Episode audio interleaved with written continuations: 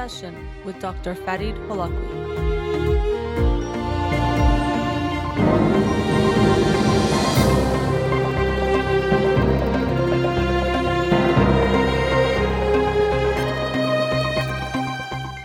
Good evening and welcome to In Session with Dr. Farid Holakouee.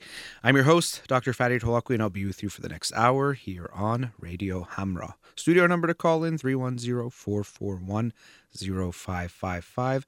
I'm a licensed clinical psychologist, so you can call in with any questions related to clinical psychology, including any emotional or psychological issues, parenting issues, and relationship issues as well. You can also follow me on Twitter or Instagram or like my page on Facebook to get updates on the show or suggest topics or books for the program. And the shows are uploaded at the end of each week to my SoundCloud page and free podcast on iTunes. Again, the studio number is 310 441 0555.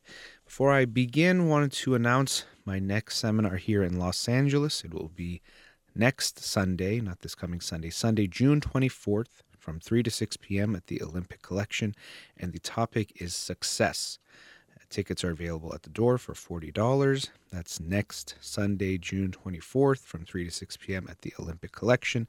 So I'm going to be talking about success or how I define success and how I think we often think about what it means to be successful and to live a successful life in the wrong ways. And that's why when people even achieve what they think means to what it means to be successful, they're not happy.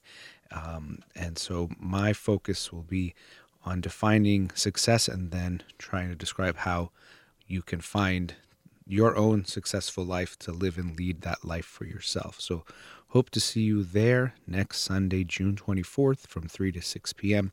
at the Olympic Collection. Uh, before I talk about the book for uh, this past week or do the summary, I wanted to announce the book for this week. It's actually not a psychology book per se, but more scientific and about astrophysics. It's Astrophysics for People in a Hurry by Neil deGrasse Tyson. Um, I'd heard about this book and wanted to read it, but uh, again, it's not exactly psychology related, but I think it'll be an interesting read and I'm looking forward to sharing it with you next week. So it's Astrophysics for People in a Hurry by Neil deGrasse Tyson. Okay, the book for this past week that I'll talk about tonight is The Science of Couples and Family Therapy by John Gottman and Julie Schwartz Gottman, The Science of Couples and Family Therapy, therapy Behind the Scenes at the Love Lab. Um, and as you might know, the Gottmans have done years and decades of research on relationships and marriages, what makes them work, what makes them not work, what makes people masters of conflict and what makes them disasters in conflict. And uh, one of their books, The Seven Principles for Making Marriage Work, is one that I refer to a lot. And I think it's a great book for couples to read together. And so this is a new book that they've released this year, looking at couples and family therapy and looking at some of the science and what it's telling us. Um, and they get into a lot of different things and even their approaches, some of them I was surprised because they talk about game theory, uh, even math that is kind of like calculus. Of course, you don't have to do calculus to understand the concepts, but showing how they've come up with some of their theories. So that was quite interesting. Although uh, most of the discussion, when it says the science of couples and family therapy, was on therapy that they had come up with or people that they had somehow worked with. At least that was my um, impression of what I saw. So a lot of it was more focused on that. I thought it might be more comprehensive, looking at different types of uh, couples and family therapy, but it was primarily focused on what they've come up with. But it was still very interesting to see that, and um, it was a good read to understand some of these concepts a little bit more deeply and what the science is telling us about how to do couples therapy and family therapy and what could possibly work and not work.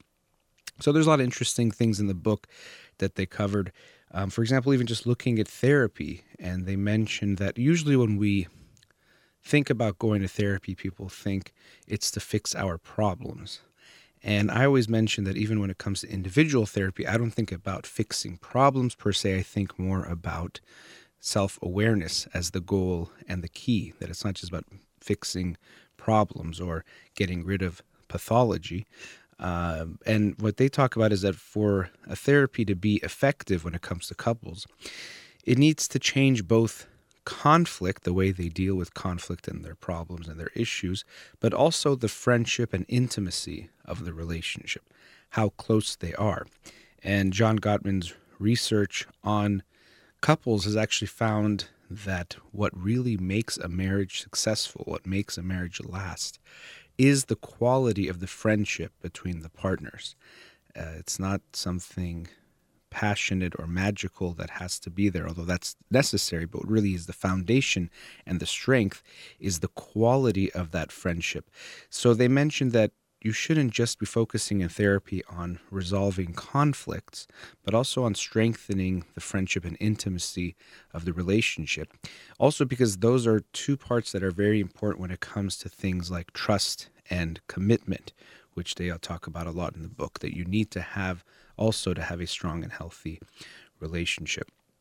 They also mention how um, negative affect, negative feelings, are much more powerful than positive affect. And maybe you've experienced that yourself. If someone's in a good mood, it has an effect on you. But if someone is in a bad mood or if someone gets angry with you, that can have a much larger effect on how you're doing. And so they've noticed this actually to the fact that in order to be in a happy marriage, what they have found that you need to have a ratio of five positive to one negative thing or expressions in your relationship. So for one every one negative thing that you express to your partner, or whether it's a feeling or a response or reaction, you need to have five positive ones in order to keep things in a positive homeostasis and a positive balance.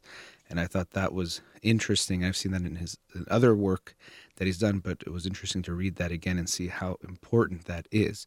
And this is why one negative thing someone says to you, and a partner says that to you, might ruin your day or ruin your night, but one compliment might not be enough to counteract that.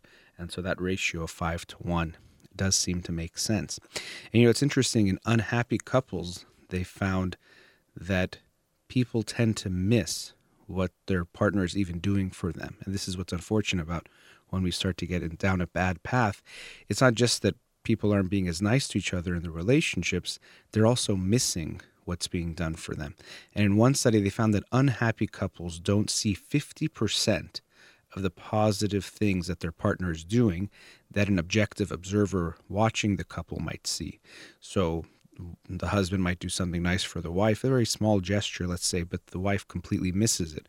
But someone watching them actually recognizes that. And I thought that was interesting to see how much we can be biased. And this is why when someone comes into therapy and they say, My husband does nothing for me or my wife does nothing for me, we know there's a few things going on, but one of them is also this that they're missing some of the positive or nice things that their partner is doing. And this is why we know that appreciation and showing gratitude to your partner is so important. And not only is it just important to to show that gratitude, but before that, you have to be looking for it and you have to pay attention to those things. And they also mention that in the book, if you're looking for those positive things and paying attention and commenting and reinforcing those positive things, that goes a long way.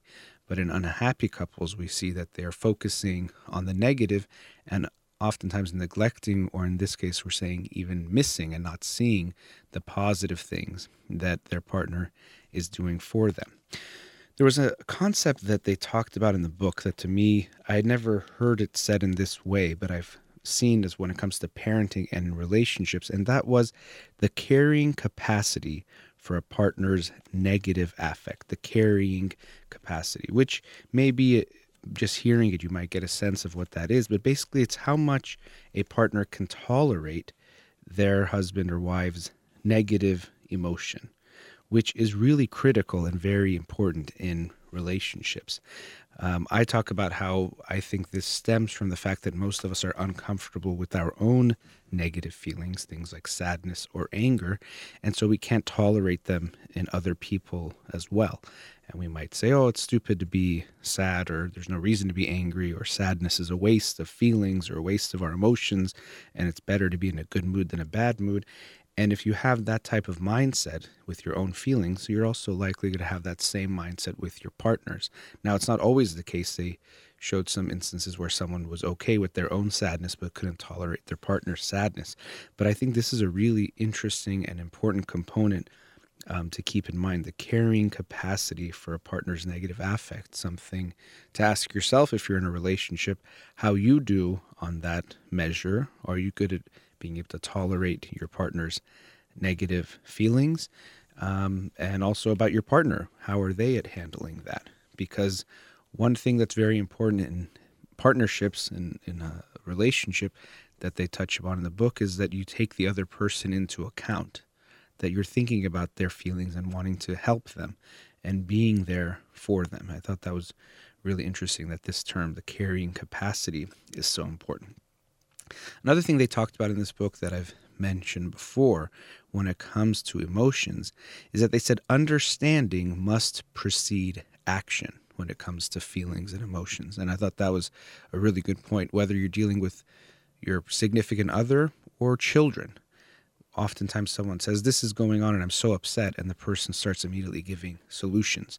We know that men tend to go to this uh, solution finding uh, place first more often than women, but both people, um, men and women, can can do this. But they said it's important to have understanding before action, before solutions. Empathize with your partner. Let them know I can see how that hurt you. I can understand how that made you feel or made you upset. It makes sense that you are upset. And I thought that was that was really interesting. Um, that this idea of understanding, and that's really where the connection is made between you and your partner. There can be time for problem solving and solutions, but always you want to go to the emotion and empathizing first. And this is especially true when it comes to your kids. So your kid comes home and says they got teased by some kids at school, rather than quickly going to, well, just ignore them or switch your class or do this or who cares what people say. First, you want to empathize with them. Gosh, that must have really hurt. Or maybe I, maybe you felt embarrassed, or you can even share your own experience. You know, God, I remember that happened to me before, and I felt really sad. So I can imagine and understand that you're feeling sad right now. An exploration of what they can do and how they can cope with it better can come afterwards, but make sure you empathize first with the child. So they come up with, and I'm not going to get into all of the theory that they develop as far as marriages and how they work. And then they also talk about how their theory includes the inclusion of children and bringing about the baby, which can be a huge stressor. And many couples, or I think two thirds of couples, saw a decline in their marital satisfaction the first three years after child the first child was born, but 33% still were able to maintain um, a happy marital satisfaction level or keep it at the same level. And they get into some of the things that you can do to help create that. But they also talk about having arguments in front of your children and how hurtful that can be. I think oftentimes people think it's not that big of a deal for children to see some arguments, but they said that no, this actually is a big problem. And before adolescence, they recommend, and this is from the work of um, another psychologist, but they recommended that parents generally try to have arguments out of children's earshot, meaning that make sure they can't hear it. You might think, well, they don't understand, they don't know what's going on, but you don't want to have them hearing um, the argument and what's happening. And if you don't think your arguments are affecting your child or that your marriage even is affecting your child. I was really amazed by this um, study, which found that uh, four year old kids with unhappily married parents were secreting more stress hormone in their urine than kids whose parents were happily married.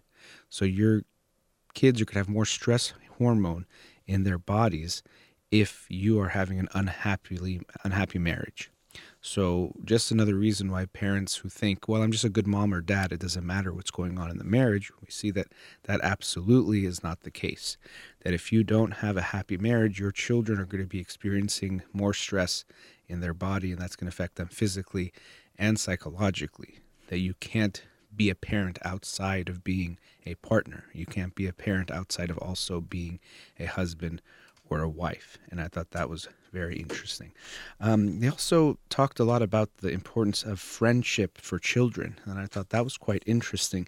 And another very fascinating finding they had related to three year olds uh, when they are becoming a sibling. So, as we know, when a child is the only child, they have a certain feeling, and then when the new child comes, the feelings of jealousy and other emotions that they experience can be very difficult. It can be a type of relation, a relational trauma that the child goes through.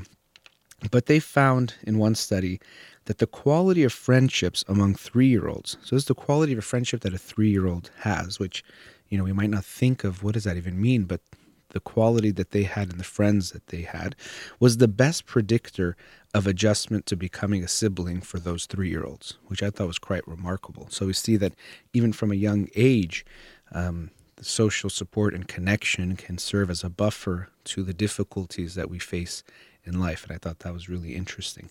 So the book um, also emphasized how parents should be focused on the development of their child's emotional intelligence, something that I always talk about that don't get too caught up in making them the best student or making them um, excel in certain ways or think you have to make them the smartest kid. Really focus on their emotional development, and you even have more control or more of an effect on that. And that's how uh, the parents should shoot, see their role and to become what they call emotional coaches or emotion coaching in the way they deal with their children's emotion, which again has to do more with empathy and showing their children whatever they feel it's okay. You can say yes to whatever feeling or wish they have, but you can say no to their behavior. So you don't allow them to do anything at any time, but you can always empathize with them and let them know that they are allowed to feel whatever it is that they're feeling. So this book, in a way, was directed more towards therapists, but I think um, it has a lot of information about relationships and, and families that I think anyone could benefit from. So if you're interested in this topic, definitely check the book out, The Science of Couples and Family Therapy by John and Julie Gottman. And the book of the week for this coming week is Astrophysics for People in a Hurry by Neil deGrasse Tyson. All right, we've reached our first commercial break. Studio number 310 441 0555. We'll be right back.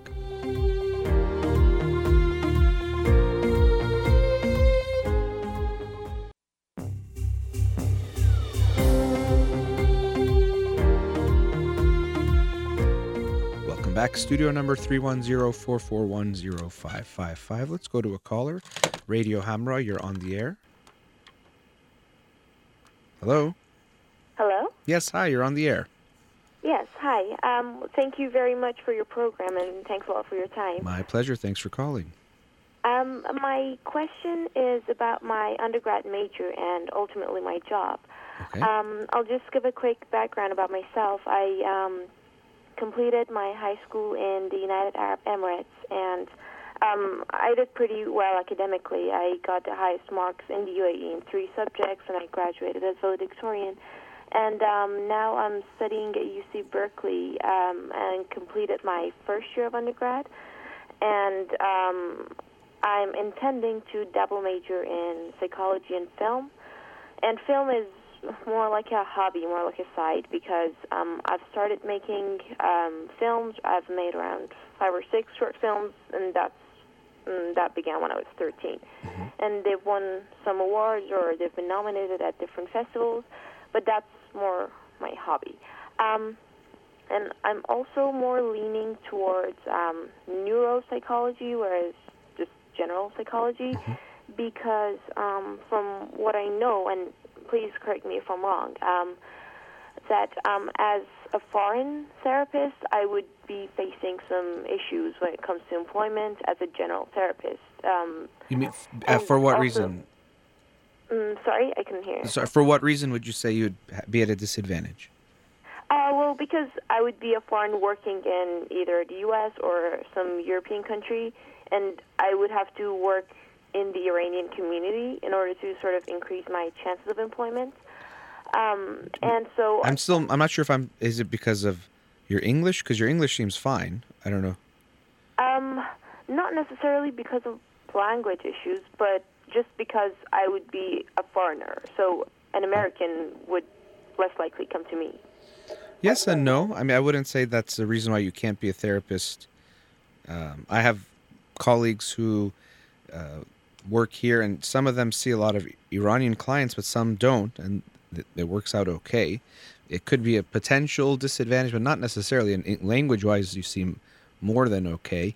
So I don't think that's an issue. So I wouldn't say you could still go into neuropsychology. That that's actually a wonderful field, but I wouldn't say you wouldn't be able to be successful as a therapist, in my opinion. Oh, okay. Um, so about neuropsychology, mm-hmm. actually, I'm. I mean, I can't decide between neuroscience and neuropsychology, and my reservation with neuroscience is that it's a little too sciencey, so to say, and it's um, it wouldn't it wouldn't allow me um, to sort of invest some time in film, which is my hobby, and I would have to invest so much time in the pure science and the pure knowledge of neuroscience.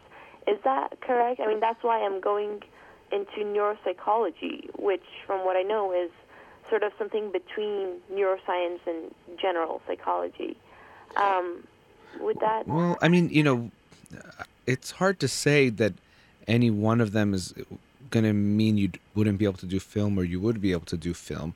Uh, and I wouldn't pick it based on that because I think if you have what you're calling a hobby, although it seems like one that might take sizable amount of time if you're making short films or making films, um, I wouldn't pick your career based on your hobby, you know, or having time for that. I would pick your career based on what you think is the best match for your interests and your strengths and what you think would be rewarding, fulfilling, and meaningful work for you, not because um, it might seem less competitive or less time consuming, and so you would have time for your hobby.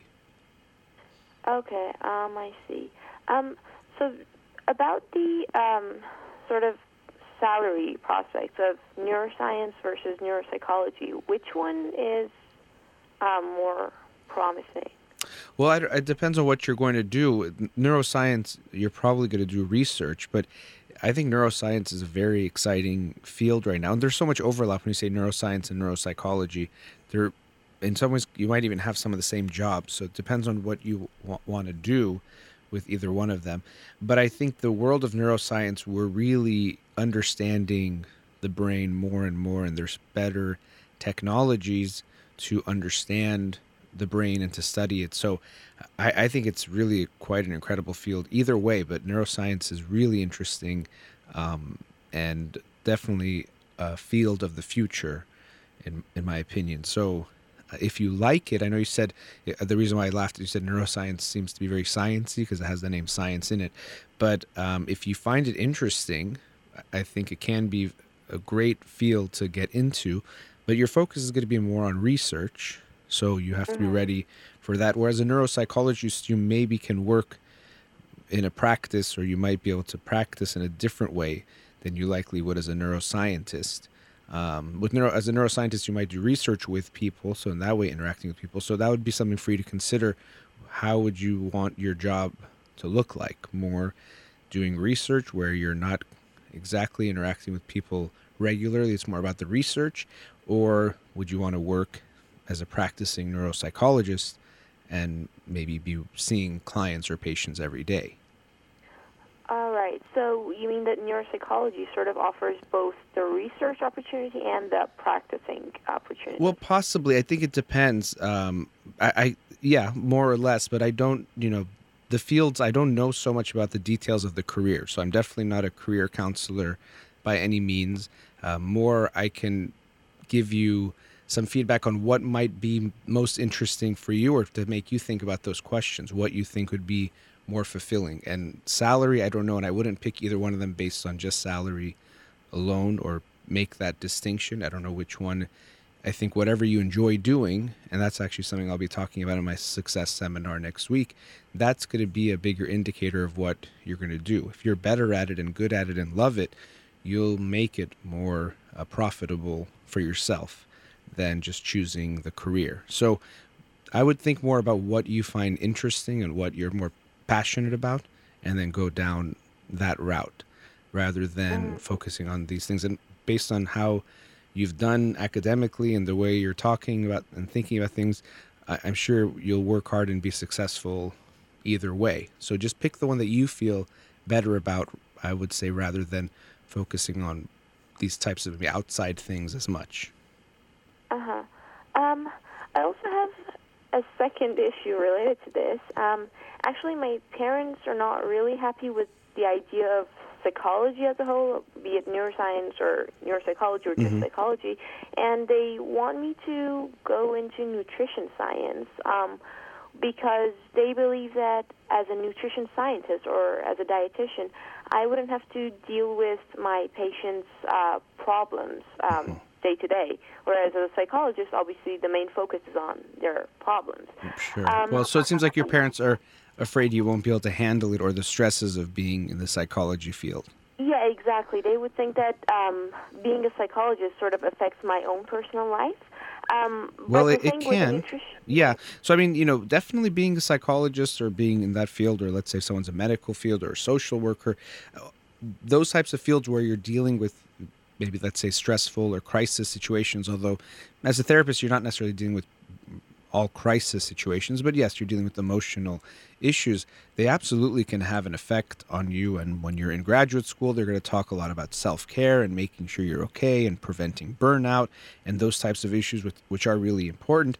But it's something you can manage. And if you are really passionate about it and enjoy the work, then one, it'll be worth it, and two, you're you'll at least be a little bit less likely to go towards those areas. So if you are interested in these topics, if you think you don't mind that, it sounds to me a little bit like your parents are being protective of you and they're saying, well, we don't want you to take on all this stuff because we're not sure you can handle it. It's up to you, I would say, to decide that and think about that. Yes, dealing with patients or clients will have stresses involved with it, but if you are interested in that work, then go for it. And, if, and neuroscience, maybe you'll study diseases and disorders, but it's it's a very different way. So you're a little bit removed from the suffering, if you want to call it that. It's not exactly the same thing as sitting across the couch or in a, in a room with someone and talking about their feelings. So that's also different. It's a little bit, like you said, more sciencey. So it's less in the dealing with the emotions and face to face. Um, But personally, I wouldn't say you should go into nutrition because you should avoid dealing with people's feelings. If you like it, that's what's most important. It's definitely a decision that you should be making. Right. Okay. Because I feel that nutrition science, I would honestly get bored because, I mean, it doesn't offer the same opportunities for learning and discovery that um, psychology does. Yeah, so that's and how you just described it seems to me like you, you know what you, you want to do and you don't want to do the nutrition sciences. What about psychology interests you or excites you? Or about neuroscience when you say it, you see more opportunity for learning? What about it excites you? But especially with um, the neuro part of it, Mhm. because it deals with the brain, and there's so much to learn, even for the scientists themselves, Yeah. and especially for me, because I'm really a novice in this field. Um, the very fact that you get to learn about humans and ultimately yourself is really interesting. But with nutrition science, I mean, in the beginning, yes, there's a learning curve where I'm learning, but it sort of gets saturated, and then there's nothing more to learn, and it's going to be the same thing every day. Oh, Well, yes and no. I mean, I would say in almost in most fields, you're going to have so much to learn. You're never going to learn all of it. So you could always keep learning. That's why to me, it's more important to go into a field where you find it interesting. You want to keep learning. You know, you could study history, and even though it's about the past, you could always keep learning because there's enough history to study for the rest of your life. So it's less to me about is there enough knowledge in the field um, and more about what are you interested in. And yes, maybe in neuroscience, there will keep being new science because it is definitely a cutting edge field. So in that way, I see what you're saying. But even in nutrition, they're going to keep studying different things. Um, that's why for me, it's more about what do you feel passionate about. And if you don't feel interested in something like nutrition science, and you do find neuroscience or neuropsychology fascinating, if that's where your interests lie, I'd say go down that route. And you can think about it, of course, what your parents are saying about taking on possibly the emotions and the stresses that you might deal with in your work. But if you feel like it's worth it and there's other people that do it and they can be fine and live their lives okay, which is the case, then I would say choose the route that you want to do and make sure definitely that whatever you decide, it's your decision at the end, that you're making it. Thank you very much Sure. for your advice. Um, I have one last question. Can I ask that? Yeah, if it's a quick one, we could do it before the break. What's that question? Uh, it's actually a quick one. Um, well, since I'm studying as an international student here, um, there is no funding opportunities. So Mm-hmm. I want to know if um, you know about UC Berkeley funding or any scholarship. No, I uh, mean the yeah specific funding and things. I don't know. I know there's.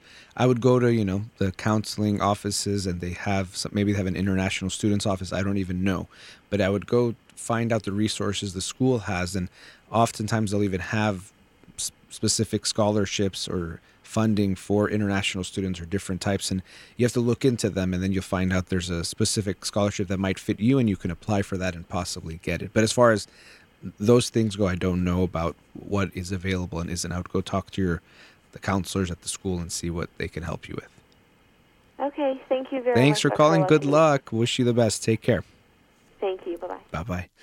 All right, going into our last commercial break. Studio number 310 441 0555. We'll be right back.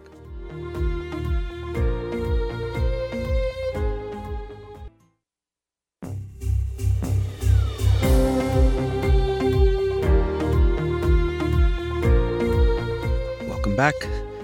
Last week, like many of you, I'm sure, uh, I was very saddened and shocked by the news of the suicides of Kate Spade and Anthony Bourdain. And um, people were definitely shocked by both of them and saddened as I was uh, for many reasons, one of which is that both of them had achieved so much in their respective careers. And people often think that if you're successful, if you achieve a certain level of fame and notoriety, you're going to be happy. Or if we put it the other way, many people think, I'm not happy, but if I had these things, if I was rich and famous and successful, I would be happy. I would have everything I want or everything I need. And issues like suicide are very complex and complicated and have many, many different factors involved from mental health issues like depression to substance abuse, um, even access to lethal means like uh, firearms plays a role. There's a lot of different factors to look at, and I definitely won't address all of them in this segment. Um, another important aspect of it that I do want to address with a, a whole f- show devoted to it is talking to children about suicide, both uh, the news that comes out about these deaths, and but also about mental health and suicide within the family itself. And so soon I'll be joined in the next couple of weeks by Dr. Jennifer Galvin to talk about that issue, talking to kids about suicide. Um, but coming back to people's shock about learning of these two suicides, uh, I think it reflects several things. First of all, one thing to always remember is that you never know what someone is going through. You never know the battles or the pain that they have. Um, they might look very happy or they might look okay. You can't really tell what someone is going through. You don't know the battles and demons that they might be fighting in their own life, which is, on one hand, a reminder to be kinder and more understanding of one another and compassionate for everyone. Everyone is fighting a battle that you don't know about that might be much more than you realized. And also to remember that even if someone looks okay or looks happy, they might be going through much more within themselves that you might not be aware of. Another example of this was the tragic suicide a few years ago of Robin Williams, where people were so shocked that someone who was so good at making other people laugh and making other people happy that he might have been so unhappy himself to the point where he um, ended his own life. And so it's a reminder that we have to check in with each other. We have to ask and really ask genuinely, of course. We ask each other, How are you doing? But really, we don't mean much when we say that other than a pleasant greeting. But really, with the people that you're close to and close with, to really ask them how they're doing on a deeper level and to create that type of communication where it's okay to talk about how you feel, even if it's not good, even if it's bad. I was talking about the carrying capacity of negative emotion that the Gottmans talked about in their book. And this is, in a way, similar uh, issue of being able to tolerate and talk about these negative feelings when someone is down, that they can feel okay talking about it, that we create a culture in our marriages and our families that it's okay to talk about how you're doing when it's not good, not just when it's good, or to pretend like you're doing okay and that you're happy when you're actually not. And that only happens when we show that it's okay to talk about these things. And that also we take the risk ourselves to actually share when we're not doing well. As a parent, you definitely don't want to overwhelm your children with your negative emotions and feelings. So you don't want to, uh, let's say, you know, fall apart in front of them emotionally often. But you can show them that you get sad sometimes too, and that this is okay. That sadness is an emotion they're going to experience and that it's okay to feel sad and it's okay to talk about it. That you're not bad for feeling sad. You're not a burden to mom and dad if you're sad. That's one of the emotions, and we can understand that you're going through it. So we want to validate those emotions and also communicate and express those feelings so that our children realize that it's okay to talk about these things and that it's not something that they should be ashamed of or that has to be avoided. And of course, when we hear about these suicides, we can be, I don't want to say certain, but we know there's a good chance that depression played a part. And the brain, when it is depressed, and our judgment and the way we see the world, unfortunately, can become very twisted and very negative and can create some downward spirals that can be so hard to overcome. And that's what we are likely seeing in these cases as in most cases of suicide. And again, this makes me want to talk about the ways that people talk about suicide. And even I want to educate myself more because there's lots of ways that we tend to talk about suicide that are not very sensitive to what the people and the families are going through, and that's something to keep in mind. But one thing that breaks my heart is you often will see after a suicide people getting mad at the person who took their own life, um, saying things like, How could they do that? How could they leave their family? Um, how could they not be happy when they had everything? Calling them negative things, even sometimes talking to their their families. I remember Robin Williams' daughter got some verbal attacks from people on social media, which is horrible after someone goes through something like that to then um, have them have to go through that on top of it. Uh, but this idea that someone is being selfish or someone, how could they do that? Uh, it is heartbreaking. It's tragic, but we have to try to understand that when people are in are in that state, it's almost like their brain isn't quite working right, and they feel that they're actually a burden on the people around them. So even if they have a child, even if they have a partner, even if they have people that might care about them, rely on them, they think that they're actually maybe a burden on them or that things are so dark they just can't handle it and they're just making things worse. Something is going on where they get to this hopeless place where they feel that things can't get any better, that they are somehow more hurtful being alive than being dead, and they make make that choice. Of course, everyone is going through a different type of battle and struggle, but this idea that they're being selfish is something that we might want to think twice about saying or talking about and telling people that uh, somehow they they're being selfish in what they did. But it's also a reminder of how important it is to have love for ourselves because when we get to that point it means usually we don't see ourselves as being very worthwhile that we don't feel good about who we are, value who we are.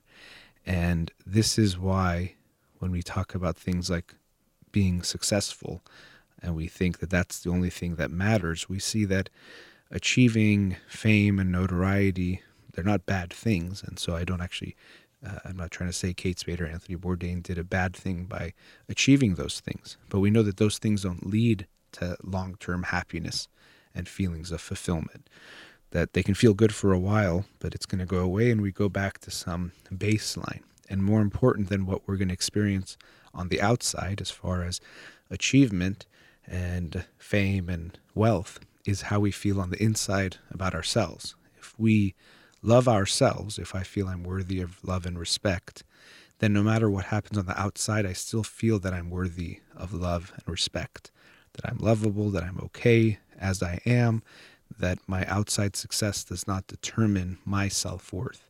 As I like to say, you want to make sure your net worth is not the same as your self worth, or I should probably say it the other way around, that your self worth is not based on your net worth. Doesn't matter how much you have, you're still valuable because of who you are and just being a human being. So we don't need to get anything on the outside to feel that self love. But most of us don't develop enough of that growing up based on the experiences we have, the parents that we have in those early years.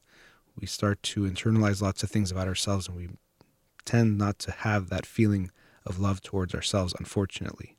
And this to me is often what's leading to what we see in these situations of suicide where someone unfortunately doesn't have that value for themselves.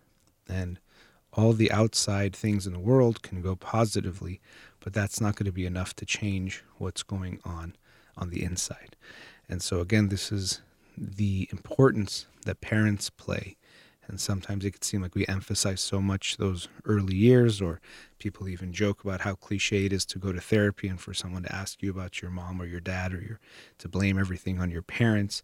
But we know this plays a huge impact in who we are and who we feel we are at our core and how much we value ourselves. So, as parents, we want to make sure we give our kids that message all the time that you are lovable and okay, however you are being. As I was saying before, you can always say yes to whatever they wish or desire or feel, even if you say no to their behavior. Letting them know that they're okay to feel whatever it is they're feeling. If they're angry at you, they might say, I hate you. And you don't want to respond to them and say, hate is such a strong word, and how could you hate me? I do everything for you.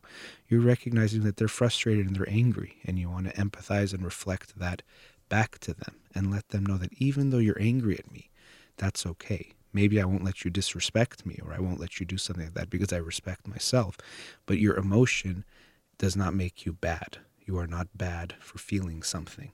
And we want to make sure we give our kids that message that no matter what they are doing or being, it doesn't mean they are bad at their core. We're still going to love them. We're going to encourage them to do good things. We're going to encourage to build strong um, character in them. But as far as what they're feeling, we're never going to make them feel bad or not okay for being something. So these deaths were very tragic, and I was very sad to hear about them.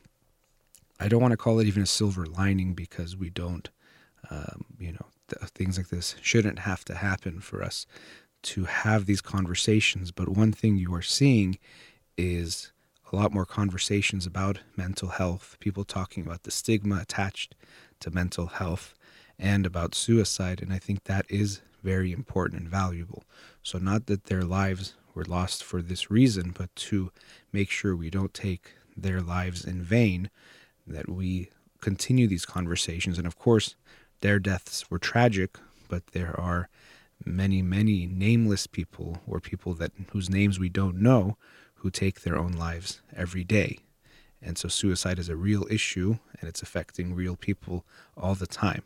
And so, of course, it's not just tragic when a celebrity dies in this way, it's tragic when anyone dies in this way. And this is why we have to continue the battles against the stigma of mental illness, the battles against the taboo about mental illness, about going to therapy, about talking about suicide. We have to make these things okay. We have to make it okay and part of our daily and normal conversation to talk about these things. They aren't things to be ashamed about mental illness or having mental issues is not something about us and them. It's part of all of us. It's part of being human to have these types of feelings. Just like if you go see a medical doctor, no one has perfect medical health or physical health.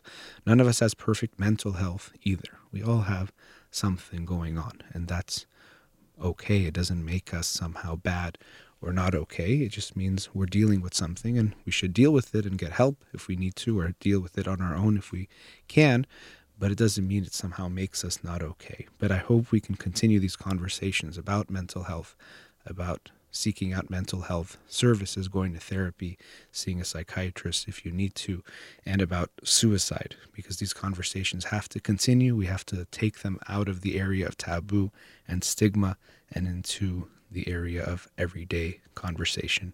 So, our thoughts and prayers and wishes to their families and everyone affected by their losses, and of course, anyone else who has lost someone to suicide. All right, we've reached the end of today's show. Thank you to Amir here in the studio and the caller.